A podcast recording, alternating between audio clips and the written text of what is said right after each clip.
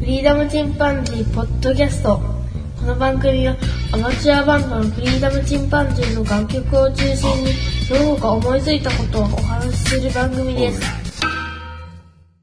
さあ始まりました。フリーダムチンパンジーの佐藤です。音楽とかですね、トークをお送りしております。えー、まず、小さいという曲アップいたしました。こちらは、フリーダムチンパンジーのギターボーカル、ケン君の曲ですね。本当に最初のアルバムの最初に作った曲じゃないですかね。かなり、えー、あちこち拙いとこもありますが、3人で、えー、いろいろと作っております。で、えーまだ社会人になったばっかりの頃の曲ですので、なんて言うんでしょうね、夢と現実の狭間で、まあ、揺れ動いてると言いますか、それでもね、前向きに生きていこうという曲ですかね。うん、まあ夢を捨てきれない感じもあるんですけども、それから、武田の子守歌という曲を、まあ、ロック調にしてみたものをお送りしてます。こちらは、猫爆弾というバンドでやったものですね。まあ僕もギター弾いてます。えっ、と、学生の時の弟渡るがギターのソロを弾いてますね。まあたまにこうやってあの、猫爆弾の曲でギターソロ弾いてくれたりとかもしてましたね、うちの弟。で、歌詞にね、一時期、え差別的な意味があるというので、えー放送禁止になってた時代もあるんですが、もう今それは、えー放送禁止も解かれまして、まあ誤解があったと言いますか、過剰反応と言いますかね、歌詞の中に出てくる言葉が、まあ差別的な地域のことを言ってるんじゃないかという話もあったんですが、実質はもうあの、まあその神様がいる場所とかですね、あとは単に自分がそこにいるという場所のことを示す言葉を、まあ、曲解した人がいたというので、放送禁止になっている時代もありました。非常にいい曲ですのでね、ぜひ、あの、赤い鳥もしくはヒートウェーブで歌われている、この武田の子守歌、聴いてみてください。で、これからですね、いろいろとお話もしてますね。えーハワイでね、うちの親父の散骨をしたという話をしましたけども、この時の気持ちをうちの弟が、えーバンドで曲にしております。こちらですね、あの、YouTube でも聴けますので、えービードローズというバンドのファーザーという曲ですね。で、ショートムービーの方式になってます。うん、僕もね、まあ、親父について曲作ってみようかと思ったんですけど、まあ、弟がいい曲作ったんで、えー特に僕は作る予定はないんですけどもね。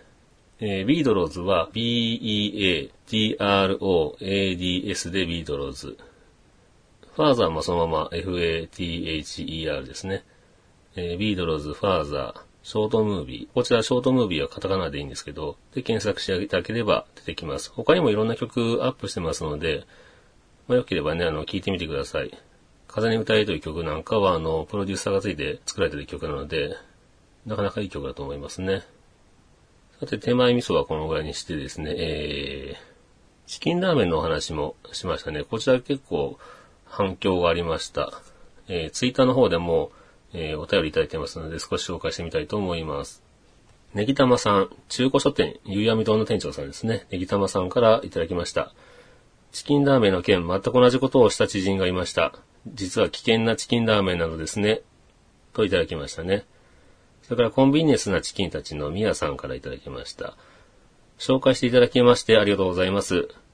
チキンラーメンの話やばいですね。面白かったです。さて次は怖い話聞いてみます。ごくりといただきましたね。こちらは、えー、まあ、お話の中でね、コンビニエンスなチキンたちという番組を最近聞いてますというので、まあ、そこの話の中で話ですね、面白い T シャツの話を僕もしてみたわけですけども、番組の方にね、メールをくれよって話なんですけど、ちょっと自分の番組の方でお話しさせてもらいましたが、それからね、怖い話を聞いてみますということで、まあ、涼しくなる話というのを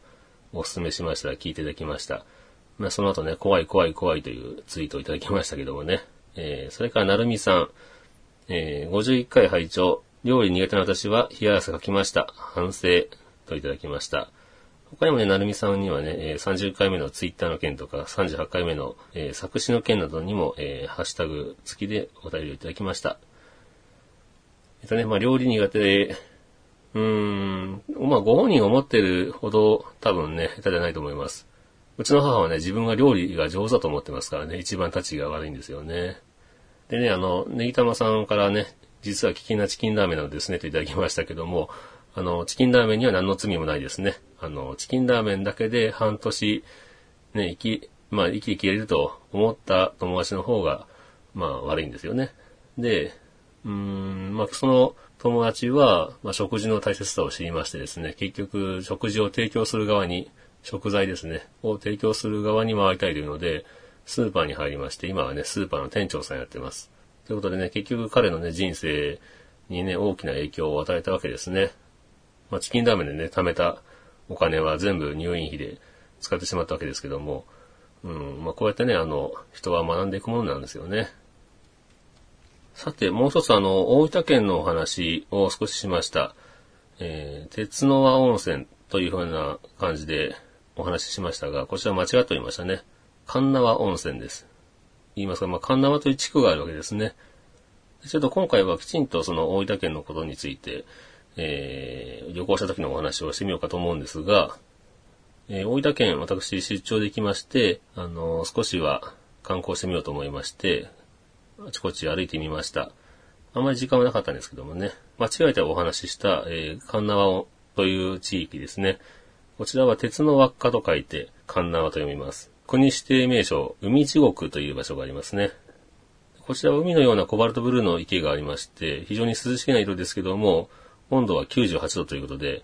その、まあ、溶温が高いので、そのお湯で蒸し焼きにした地獄蒸し焼きプリンっていうのもありました。こちら食べてみましたけども、非常に濃厚な味でね、美味しかったですね。とろりとして。2泊したんですけど、大分駅前のね、居酒屋さんで晩飯を食べました。こちらで琉球という食事をしました。琉球というのは、あの、まあ、突き出しみたいな感じで最初に出てきたんですけど、本当に美味しかったですね。で、聞いたら関サバ使ってるというので、まあ、法予海峡の、えー、関サバに甘口醤油で漬けたものですね。で、ごまの風味とね、それから、またこのね、青ネギ散らしちゃって非常に風味が高くてね、美味しかったですね。これなんで琉球っていうかというと、その琉球、沖縄ですよね。の漁師から伝わったという説もありますが、諸説あって、あの、はっきりはしてないようです。ともかくまあ、ひらがなで琉球という感じで呼ばれてるようですね。鶏天も美味しかったなそれから、ステーキですかもう美味しかったですね。で、今回ね、ちょっとお話ししてみたいのが、磯崎新さんという建築家についてお話ししてみたいと思います。僕あの、建築家が結構、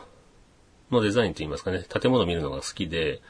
で、この方はね、えー、磯崎新さん、御年86歳、まだご存命なはずですね。えー、大分市出身の方です。で、この方は丹下健三さんに習って、で、黒川紀章なんかと、うんと、まあ、同期といいますかね、一緒に丹下健三デザイン事務所にいたわけですが、丹下健三というと、あの、広島平和記念資料館とかですね、それから東京都庁の都庁舎ですね、何かをデザインしています。で、黒川紀章というとね、あの、もう亡くなりましたが、どちらも、えー、まあ、カプセルホテルをデザインしたりね、結構変わったデザインをされる方でしたね。磯崎新さん、ポストモダン建築を牽引した建築家の一人になります。えー、建築模型を非常にたくさん作る方で、緻密に作ってます。で、うんとね、大分市にあるアートプラザというところに来ました。こちらはもともとは、あの、大分の県立図書館で、まあこれも磯崎新デザインという形なんですけども、で、こちらのね、何年か前にですね、あの、取り壊ししようっていう話が出た時に、地元の方が保存運動しまして、えー、取り壊しを免れてですね、今、アートプラザという形になっています。で、こちらの中に、磯崎新建築記念館というのが入っています。で、足を運んでみたんですが、で、お隣にね、城の跡があるんですけど、城跡に行ってみたら、広大な駐車場になってました。これちょっとがっかりしましたけど、で、その後、その、えー、磯崎新建築記念館に行ってみましたけども、こちらの方はね、あのー、料金が無料でしたね。で、非常に内容は充実してまして、展示物もね、非常に多くでありました。で、入ってみた感じだと、まあ、入り口の方から、えー、スロープがちゃんとあったり、で、あとは階段が面白いですね。まあ、その階段は人間の発明だというので、磯崎新さんはね、あの、まあ、随所にちっちゃい階段をつけたりして、階段を上り下りすることで楽しむというような建築になってましたね。で、この方は他にデザインというと、えー、ロサンゼルスの現代美術館、それから京都コンサートホールとかですね、奈良百年会館、静岡県コンベンションアーツセンターとかデザインされてます。近年は中国とか、それからヨーロッパの方でも活躍してますね。で、九州にやっぱりあの、九州出身ですので、九州地方に多くの建築物が残ってますね。で、岡山県にも彼のデザインしたものがあります。岡山西警察署。こちらはね、あの、えー、ファサードといいますか、入り口の方にですね、たくさんの柱が立ってます。で非常に荘厳な感じですね。まあ、できたばっかりの頃はです、ねお金の無駄遣いだなんて言われたところもあるんですけども、なんていうんですかね、その、建築の雰囲気で威厳と言いますか、その警察署の、もありますし、まあちょっと入りにくい雰囲気はありますけどね、あえて作ったんじゃないでしょうか。それから、なぎ町現代美術館というのもデザインされています。こちら岡山県の奈義町というところにあるんですけども、うん、こちらはね、逆に非常に展示物とデザイン、その建物のデザインがマッチしてまして、非常に入りやすい雰囲気の、えー、美術館になってますね。中には図書館なんかも入ってるんですが、非常にね、あの、この方のデザイン僕は好きですね。奇抜といえば奇抜な、キュビズムとかそういうのを影響を受けてるっていう感じはありますね。結構直線を対応しています。僕は直線的なデザインが、前もあの、車のジウジェラというデザインされてる工業デザイナーの話をしましたが、直線的なデザイン結構僕は好きですね。で、えー、その後、大分県立美術館の方にも足を運んでみました。こちらはね、磯崎新さんの事務所で働いていた、えー、バンシゲルさんというえー、建築家のデザインですけど、こちらも非常に良かったですね。白を基調としたね、開放的なデザインで、あのー、行くと中に入りたくなります。で、うろうろして出てきたらね、あの、日が暮れてたんですけど、日が暮れてもね、非常に綺麗な建物でしたね。で、この方は他にも仮設住宅のデザインもされていますね。ということで、えー、今回はお便り等々と、それから、えー、磯崎新さんについてお話ししました。まあ、今回はこんなとこで終わりましょうか。それではまた、さよなら。フ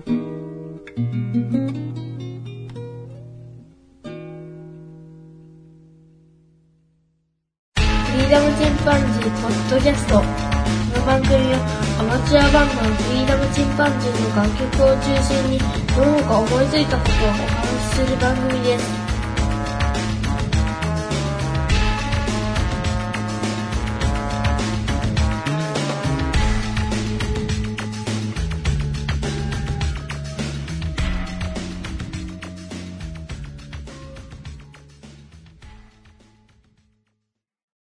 さあ始まりました。フリーダムチンパンジーの佐藤です。さあ今回は映画を作るという部活に入っていたという話をしてみたいと思います。合わせてですね、動画撮影の、え、テクニックなんかをね、ちょっとお話してみようかなと思うんですが、学生時代ですね、私陸上部に入っていたという話を以前しましたけども、陸上部に入るより前にですね、その映画を作る、実制作映画を撮るという部活に入っていました。で、僕はその、映画を作る部の方の部長をしてましたので、そういう意味ではどっちが主かちょっとわからないとこはあるんですけども、うーん、まあかなりね、マニアックですよね。えー、大学にですね、僕が入った時には、写真部に入ろうかと思ったんです。もともと写真部だったので、高校時代に。で、まあちょっと探してみたら、その写真部というのがなかったわけですね。写真部以外になんかいいのないかなと思ったら、ちょうど勧誘されたのが、その実制作映画を撮る部活でした。で、まあ、その、いわゆる英検というのはなくてですね、映画に関する部活がそこしかなかったので入ったわけですけども、まあ、もともと映画好きではあったんですが、その部活入ってからは、まあ、公開映画を年間50本ぐらいですかね、それからビデオも借りますから、まあ、4年間で400本ぐらいは見たんじゃないですかね、映画を。まあ、卒業してからだいぶもうペース減ったんですけど、まあ、その頃は結構古い映画なんかも見たりね、いろいろ見ましたね。で、映画を作る部活といってもですね、映画好きが集まってますので、まあ、普段は映画談義をするんですけども、その中でこんな映画撮りたいなっていう話になったら、監督する人が現れたりね、それから、えー、撮影する人が現れたり。で、どうしてもアマチュアが集まってます。で、えー、役者がね、なかなか集まらないんですよね。なので、どうしてもプロの役者を雇うなんてこともできませんので、えー、演劇部のやつに出てもらったりもしてたんですが、基本はその映画を作る部の人間が、まあ下手な演技なんですけどね、あの、役者もやって、で、カメラマンもやるし、監督もやるし、で、それを編集して上映するということをしてました。まあ文化祭で撮影したものをね、あの、映画を上映したりもしてたんですけども、岡山映画祭というのをやってまして、そこでインディペンデント映画祭というまあ、コーナーがありまして、そこで、まあ、お金を撮ってですね、撮影した映画を上映したりもしてましたね。で、今回は撮影方法について詳しく話してみたいと思います。脚本の書き方というのはまたテクニックがあるんですけども、今回はその撮影方法にちょっと特化してみようかと思うんですけども、そうですね、まずあの、映画というのは、えー、ショット。ショットの、えー、集まりですよね。ショットというのは映画の最小単位になります。この部分の完成が、え、作品の基本になりますね。まあ文章でいうところの単語と言っていいでしょうか。で、このショットには、まあ、大まかに言うと、固定されたショット、三脚に据えたままという分ですね。それから、パン。パンというのは左右にカメラを振るという動作ですね。それから、ティルト。まあ、ティルトですね。このティルトの方は、えー、上下にカメラを動かすという方法。それから、ズームという、まあ、レンズを動かして大きく映したり引いたりですね。こちらの、まあ、大体4種類が組み合わさっています。それで大体そうですね、10分の映画を撮るのに80カット前後が必要になってきますね。まあ、会話の長いドラマなんかですと、50カットぐらいだったりするんですけども、まあ大体50から80。で、よほど動きの多い、まあアクション映画なんかだと120とかまでいきますかね。で、大体そのうちの80%は固定ショットになります。ですから基本は固定したショットという形になりますね。それではまずあのパンの方から説明してみようかと思うんですが、パンをするにあたってですね、いくつか、え制限があります。パン使用の三原則なんていうふうに言われますけども、一つ目が主たる対象物が適切だと思われる構図からどうしてもはみ出る行動をとるときに、その人物を中心としたフォローとして取ると。えー、まあこれフォローショットなんていうふうに言われたりもしますけども、例えば走る人物等を中心に置いて追いかけるとか、そういった場合ですよね。で、この時もね、いろいろ、あの、テクニックありますよね。えー、荷物をね、例えば人物が持ち直したり、担ぎ直したりですね、それから服を脱いだりとか、まあそういった手を振ったり物を落としたりっていう飾りがあったりすると、フォローショットが生きてきますね。これはあの、演技の方になってきますけども、他にもあの、走っていた人物を止めて顔のアップにするとか、で、その顔の見ている目線の先のカットを次につなぐとかですね。そういったテクニックもあります。で、フォローショット、その、人物が例えば移動する、左から右に走っていくとかいうシーンですと、走り始めと走り終わりだけを使う。真ん中をね、あの、カットしてしまうんですね。中抜きと言いますが、こうやってあっちこっち手法という風にすると、まあ、テンポがいいと言いますかね、スピード感のある映像になったりします。アクション映画ではよく使われますよね。で、うーん、もう一つ行くと、今度は被写体が二つ目の原則ですが、えー、被写体が大きすぎて画面に収まらず、ワンショットでは、まあ、固定のね、ワンショットでは説明しづらい時に使います。これ例えば、左右に非常に広い大きな建物があるとか、それから山があるとか、それから横たわった女性がいるとかいう場合に、あえてその、左からね、右に画面を振っていくわけですね。まあ、女性の場合は、ワンショットでも映るんですけど、その、クローズアップしたまま見せたいという場合には、このパンニングを使います。で、パンすると、その、足から頭に向けて映すとか、頭から足に向けて映すっていうこの映し方でもまた雰囲気変わってきますよね。で、ただしこの撮影するときは状況全体のね、位置づけといいますか、動きがわかるように撮影した方がいいですね。で、えー、3つ目の原則は、移動前の構図と対比する画面を意識的に衝突させたいときに、一動作のカメラワークで効果を高めるというときに使います。うーん、ちょっとわかりづらいかもしれませんが、そうですね、パンニングには他にね、えっ、ー、と、まあ、パンニングし終わった後、パンし終わった後には画面をね、えー、次のカットで活かすという、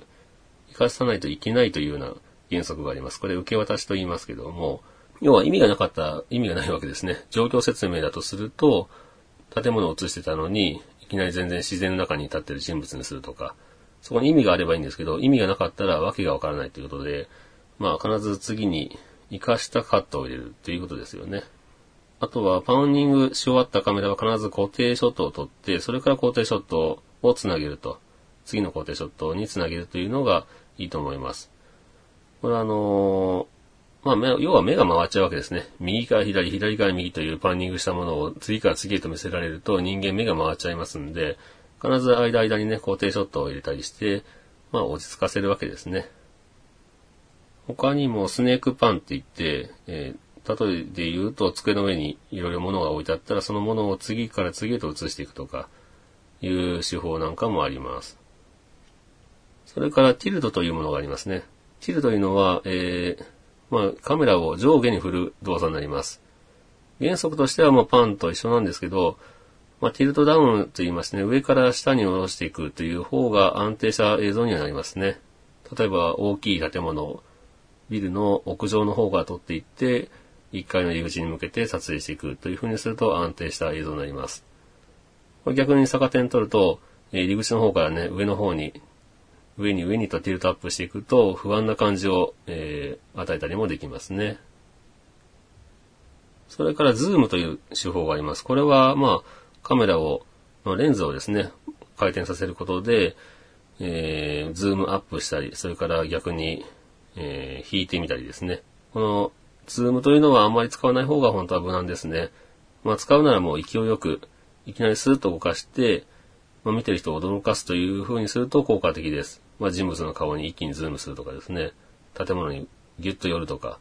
だこのズームをね、多用すると、やっぱり酔いますし、あの、バタ臭い感じになるので、ズームは、まあ、極力使わない方が無難ではありますね。その映画を作るという場合ではですね。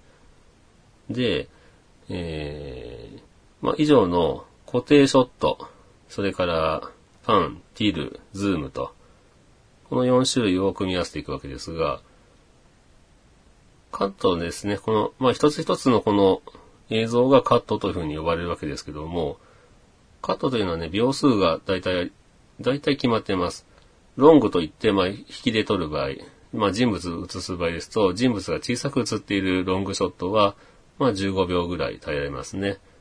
だからミニアムロングショットと言いまして、人物の頭から足先までがちょうど収まるぐらい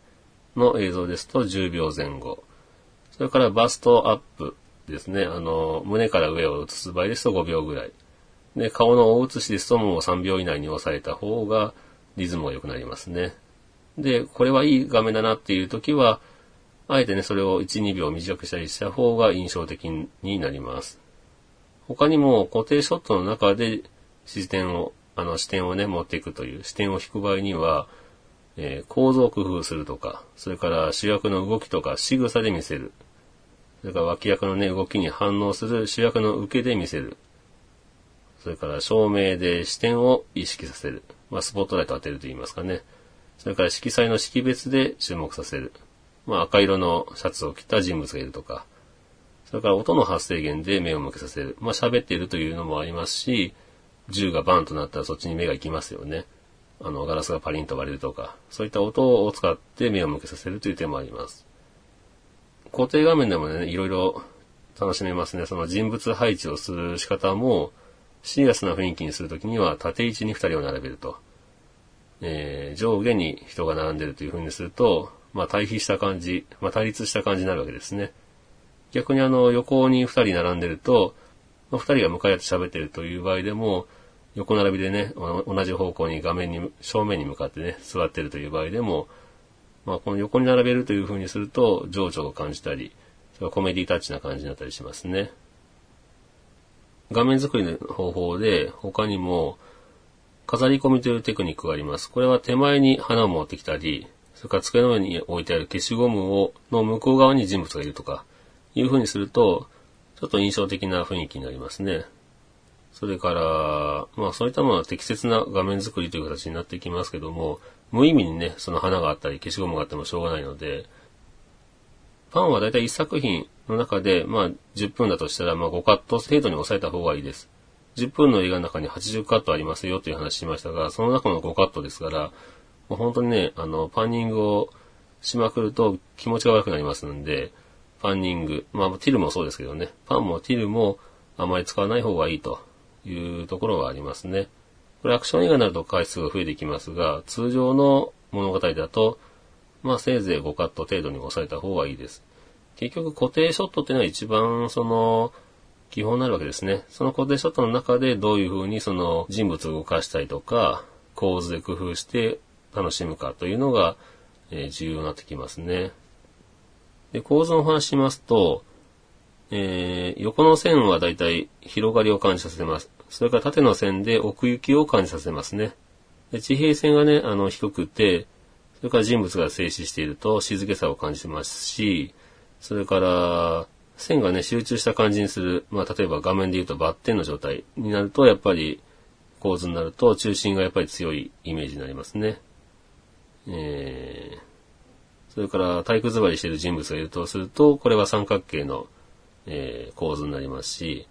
で、顔をね、中心からあえてずらして周りに物を置いたりすると、あのー、まあ、印象的なシーンになったりします。この辺構図って非常に難しいんですけどね、えー、例えば、変わった構図で言うと、二人の安らぎを感じさせるという風にすると V の字にするとかですね。えー、例えば草むらに二人の人物が横たわってて、これがあの、二人の足は中心に向けて、で、頭は、え左右に置いとくというような画面構成にすると、まあちょっと安心、安定した感じに映ったりします。それから、まあパースペクティブ、そうですね、緩やかな曲線とかの道が映ってると、穏やかな心という感じになりますし、えー、地平線を上の方に持っていって、まっすぐな道があると、まあ、遠くまで歩いていかないといけないっていうね、ちょっと果てしない感じの雰囲気が出たりしますね。あとは、そのカットとカットを繋いでいくことで映画というものができるわけですが、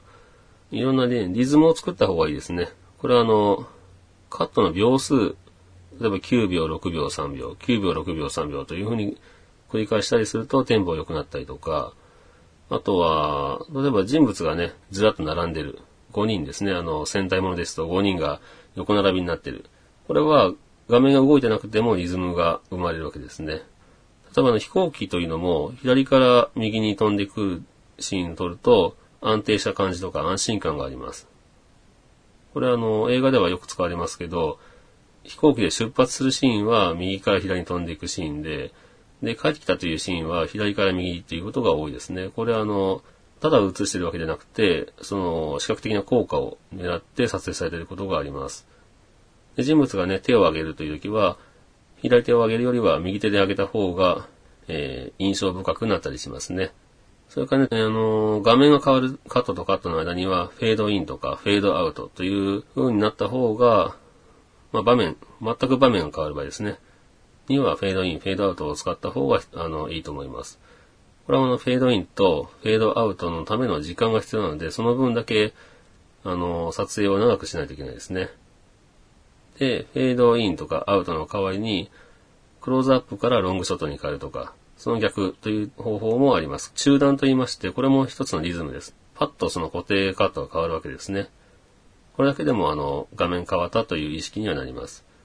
なので、カットとカットがスムーズに繋がっているところは一つの場面。それから、一気にクローズアップからロングショットに変わるとか、そういう風に使うと、その、あ、場面変わったんだなとか、あ、時間経過したんだなとかいう風な感じが、えー、ちゃんと印象付けてますね。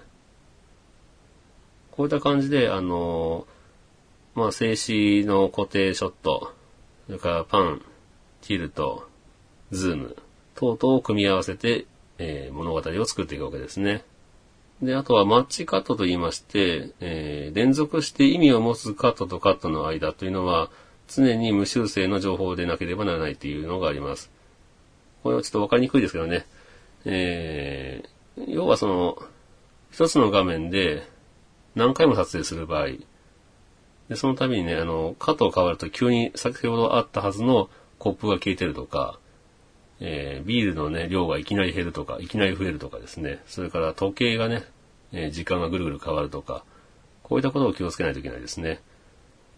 まあ、こういうのはあのタイムキーパーとかね、スクリプターなんて呼ばれる人がチェックするわけですけども、これは結構有名な映画でもよくミスしてます。有名な分だと、ローマの休日で、えー、新聞記者がね、部屋に王女を連れてくるわけですが、そこで話してるシーンは時計の針がぐるぐる回転します。3時かと思ったら6時とかね、そういった感じで、まあ、長い時間かけて撮影してる時に時計の電池を抜き忘れたわけですね。それであの時計の針がぐるぐる回転するとか。他ですと、えー、ターミネーター2で、まあ、チカットの失敗をしてますね。ジョン・コナーがね、バイクで逃げてるシーンなんですけども、そのバイクで逃げてるものを追っかけるトレーラーが、えー、橋からドーンと落ちるんですけども、その落ちた時にガラスがバリンと割れるわけですね。それを乗ってるターミネーターがガラスを吹っ飛ばすわけですが、次のシーンではね、また、あの、ガラスが元戻ってるんですね。こういったあの、荒探しをするのは、まあ一つのね、映画の趣味の人のね、えー、一つの楽しみではあるんですけども、こういったマッチカットは、まあできるだけ、えー、ミスをね、避けたいところではありますね。えー、以上、つらつらと話しましたが、こういった感じで、えー、運動会を撮影するとか、いった場合にも使えると思いますし、家族旅行なんかでね、撮影したものを、えー、動画編集して後で見やすくしようかとか、でも当然あの BGM ってのも非常に効果ありますよね。そこに音楽乗せてみるとかね、えー、テロップ入れるとか、いろんな方法がありますね。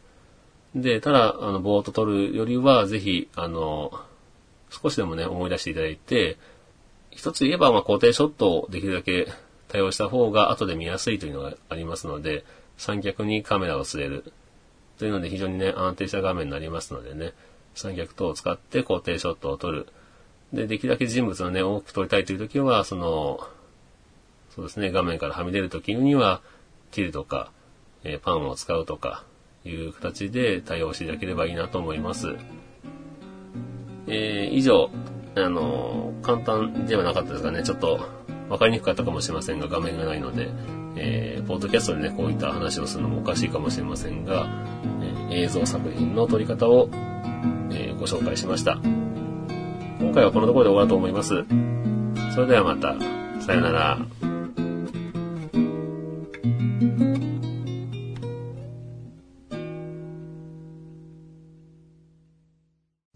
フリーダムチンパンジーポッドキャスト。この番組はアマチュアバンドのフリーダムチンパンジーの楽曲を中心にその他思いついたことをお話しする番組です。さあ始まりました。フリーダムチンパンジーの佐藤です今日は映画のお話をしてみようかと思うんですが岡山県で撮影された映画というのをざっと紹介してみたいと思いますまあ、いろいろ捉えてますけどもね、最近は聖地巡りといいますか、君の名はのロケ地なんかが非常にたくさん観光客が来たとかね、そういったニュースも出てましたよね。で、岡山県もたくさん撮られてます。で、ざっと紹介してみたいと思うんですけども、えー、皆さんね、見たことある映画がありますでしょうか？まずね、えっと、はやぶさ。これね、糸川というね、小学生の砂と言いますかね、石を取って帰ってきたというはやぶさの映画が撮られてますけども、これもね、はやぶさという映画いくつかあるんですが、えー、2011年公開の20世紀フォックス版のハヤブサで、中華神社というマニア誌などで撮影されています。これ中華神社っていうのは、中華というのはね、あの、中和する、中国の中に、えー、和菓子の和で中華と読みますね。この神社が出てきます。この映画結構面白かったですけどね、僕。宇宙開発ものとか僕好きなので、はやぶさは面白かったですね。それから、アキレスとカメ。これね、あの、北の映画ですけども、こちらでもね、えー、これは、旧片上鉄道の車両が映されてます。まあ、三輪坂町という卵かけご飯なんとかね、美味しいですね、ここは。棚田が美しかったりね、します。こちらでも映画撮影されています。それから、オールウェイズ三丁目の夕日。こちらは、そうですね、えっ、ー、と、真庭市にある、えー、尋常小学校が撮影に使われたりとか、あとはね、えー、最大寺という、まあ、旧最大寺市で、今、市町村合併で岡山市になってますけども、岡山市の最大寺呉服通りというところで、えー、オールウェイズ三丁目の夕日も撮影されています。で、3作ありますけど、シリーズ。どれもね、岡山でロケが観光されてます。それから、マニアックな映画いっぱいあるんですけど、桃と生地という映画とか、これ、木之丞という私一度ご紹介しましたが、これね、2017年の4月公開ですけどね、えー、桃と記事という映画も撮られてます。それから家族の日という映画。こちら高橋でオールロケという形で、えー、高橋市では他にもいろいろ撮られてますね。県庁の星という映画がありました。これは小田裕二と柴咲コウの映画でしたけども、香川県とかね、茨城の県庁なんかでも撮影されてますが、スーパーで奮闘する話でして、このスーパーが、えー高橋市内にあるね、ポルカと呼ばれてる、手前ハッピータウンというスーパーね、こちらの方が太陽堂だったかなっていう名前で、えー出てきます。で、こちらでね、えっ、と、高橋ロケで、えー柴咲コウとね、小田裕二が来てましたね。この映画も結構僕は好きな映画ですね。それから、えー、ルローニケンシン撮られてますね。あの、倉敷の美観地区というところで撮影されてます。うんとね、ケンシンとね、えー、佐野助ってあの、でっかい刀持ったキャラクターが、まあ、初めて出会って戦うシーンの、えー走って戦うシーンがあるんですかね。こちらが、えー倉敷美観地区の方で撮影されてますね。それからですね、八幡村も撮影されています。備前市で撮影されたり、それから新見市の方ね、万気堂というところで撮影されたりしてますね。ちょっとまあ古い映画ですけど、まあ面白い映画ですよね。それから、今年のね、2月に公開された映画で、君と100回目の恋という映画が撮られてました。美和ちゃん出てますよね。それから玉野市の王子ヶ岳とか、それからね、牛窓のヨットハーバーとか、あたりで撮影されてますね。それから、3月に公開されたのが、昼寝姫、知らない私の物語という、これはアニメになりますけども、えーワーナーブラザーズで作った映画ですね。えーまあ、倉敷市の下津井を舞台にした長編アニメーションという形で、うーん、こちらはね、あの、見た友達が言うには、まあ、普通だったという評価でしたね。言ってしまえばいまいちと言ってもいいんでしょうけども、この下津井というのは非常に、あの、タコが釣れたりしてね、非常にいい場所なんです。あの、古い街並みが残ってまして、坂が多いですしね、あの、撮影したくなるような街ですよね。まあどうしてもね、ちょっと2匹目の土壌を狙った感じはありますんで、君の名はがね、ヒットした中で言うと、かなりこけたと言ってもいいような映画じゃないかと思うんですが、広角機動隊のね、えー監督が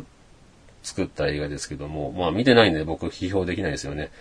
えー、柴犬さんもね、あの、いまいちだったという話をツイッターで載っけてましたが、僕もまあ一応見てないんで、一回まあ見て批評してみたいなとは思いますけどもね。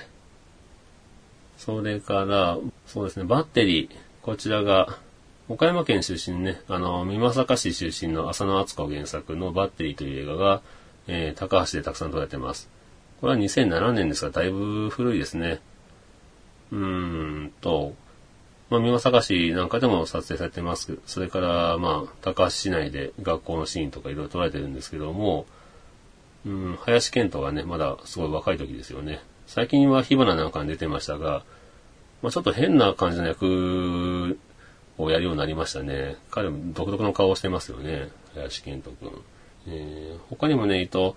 映画以外にも、えー朝の連続テレビ小説でカーネーションとか、えーマッサンとかトンビとかごちそうさんとかですね、えーいろいろ捉えてます、岡山県内。大河ドラマだと、武蔵とか軍師官兵衛とかですね、天地人とかですね、いろいろ捉えてますね。まあ、高橋の、えー備中松山城の方も、真田丸のオープニングで使われてますよね。えー備中松山城が、真田丸の出てくる真田幸村の、まあ、元々の居城といいますかね、山城をイメージして撮影されたりしてます。こちらドローンを使ったりしてね、撮影されてますね。あ、それからね、高橋市では、男は辛いよ。ね、あの、トラさんのロケもされてますね。これ油屋さんっていう、えー旅館で撮られたりとか、あとは、まあ、高橋市内で撮影されてます。他にも、総社市でもね、撮影されてますし、結構岡山はロケが多い方ですね。あの、男は辛いよの中でもね。えー、それから、牛窓の方では、釣りバカ西なんかも撮影されてますよね。本当にね、結構岡山ではいろいろと撮影されてますね。僕はね、あの、2回ほど映画のロケちょうどしてるところに遭遇しました。行こうと思って行ったわけじゃないんですが、たまたまあの、牛窓という、まあね、日本のエゲ界なんて言われてますけど、まあそこまで言うほどのもんでもないんですけどね、オリーブ園があったりして、非常に綺麗なちっちゃい町なんですけどもね、こちらの方で、たまたまロケに遭遇しました。えー魔女の宅急便というのは2014年にね、こちらで撮影されたりしてますけども、僕が遭遇したのが5年ほど前にね、晴れのち晴れ、時々晴れというね、エグザイルの松さんとか出てます。で、ちょうど撮影終わって、松ですね、あの、松本利夫さんね、出てきまして、非常に気さくな方で、あの、まあそこで見てた人たちね、僕も含めて、えーみんなにあの挨拶して、ね、両手でアクセスしていくっていうね、非常に好感度ありましたね。僕、 EXILEなんかあんまり聞いてなかったんですけど、まあ本人とね、会ったら、ちょっとね、 EXILE聞いてみようかなっていう気持ちになりましたよね。白石美穂さんなんかもいらっしゃいました。佐藤珠緒見ましたね。脚本はね、あの、この映画、全然有名じゃないですけど、晴れのち晴れ、時々晴れ。脚本の方は、半沢直樹とかね、あと流星ワゴンとか、下町ロケットを手掛けた、八津弘幸っていう方がね、あの、脚本を書いてますんで、映画そのものは非常に面白いそうです。これもね、僕、見に行きたいなと思ったんですけど、なかなか機会なくて、全国公開だったのかな？ちょっと怪しいんですけどね。えー、東映だったと思うんですけど、これをもうまだ見てないんで、また見てみたいなと思いますね。それから3年ほど前には、でーれーガールズという映画が、えー、撮影されてました。これも本当に僕の住んでるすぐ近所で撮影されてまして、これは、えっ、ー、と、結城美桜さんと足立梨花さん、ね、二人が、まあ、ヒロインと言いますかね。で、結城美桜さんは、まあ、当時15歳ですね。今は、何歳なのかな ?18 歳ぐらいですかね。えー、暗殺教室とか、ちはやふるなんかも出てます。で、ネットフリックス版の、えっ、ー、と、僕だけがいない街というドラマに出るみたいですね。それでヒロインするみたいです。これ映画版の方では、有村架純さんがやってましたんで、なかなかね、いい役をやってきてますね、最近は。えー、それからね、2017年の10月28日公開っていうのだと、えー、先生という映画が撮られてますね。これも、えー、京橋といって岡山の昔の中心地になるんですが、まあ、高校のね、路面電車とか、それから、岡山市内ね、表町商店街とか、最大寺駅とかなんかで撮影されてます。これもともと、これもコミックですね。うん。生田斗真とかね、あと広瀬すずなんかが撮影してます。これはまだね、あの、公開前なんで、皆さんぜひ行く機会ありましたら行ってみてください。ということで結構ね、岡山にもまだまだいっぱいありますけどね、撮影地。あのー、いろんな映画撮られてます。皆さんのね、街でもね、撮られてると思いますけども、聖地巡りってね、なんか、やっぱりちょっと楽しいですよね。あの、あ、ここ出てきたとこだなとかね。最近はね、スマホですぐ検索できますんで、あ、このシーンだなんて言って楽しむこともできますよね。ぜひまた、あの、岡山県にお越しの際は、えー、まあ、市内とかでもロケ地ありますんで、ぜひ寄ってみてください。ということで今回は岡山県で撮られた映画のお話などをしてみました。他にもね、いっぱいあるんですよね。あの、瀬戸内少年野球団とかね。それから、8年越しの羽嫁とかね。うん。種まく旅人とかね。ホルモン女とかね、いろいろありますよね。まあ、いろいろ説明してると長くなるんで、こんなとこで終わろうと思います。それではまた、さよなら。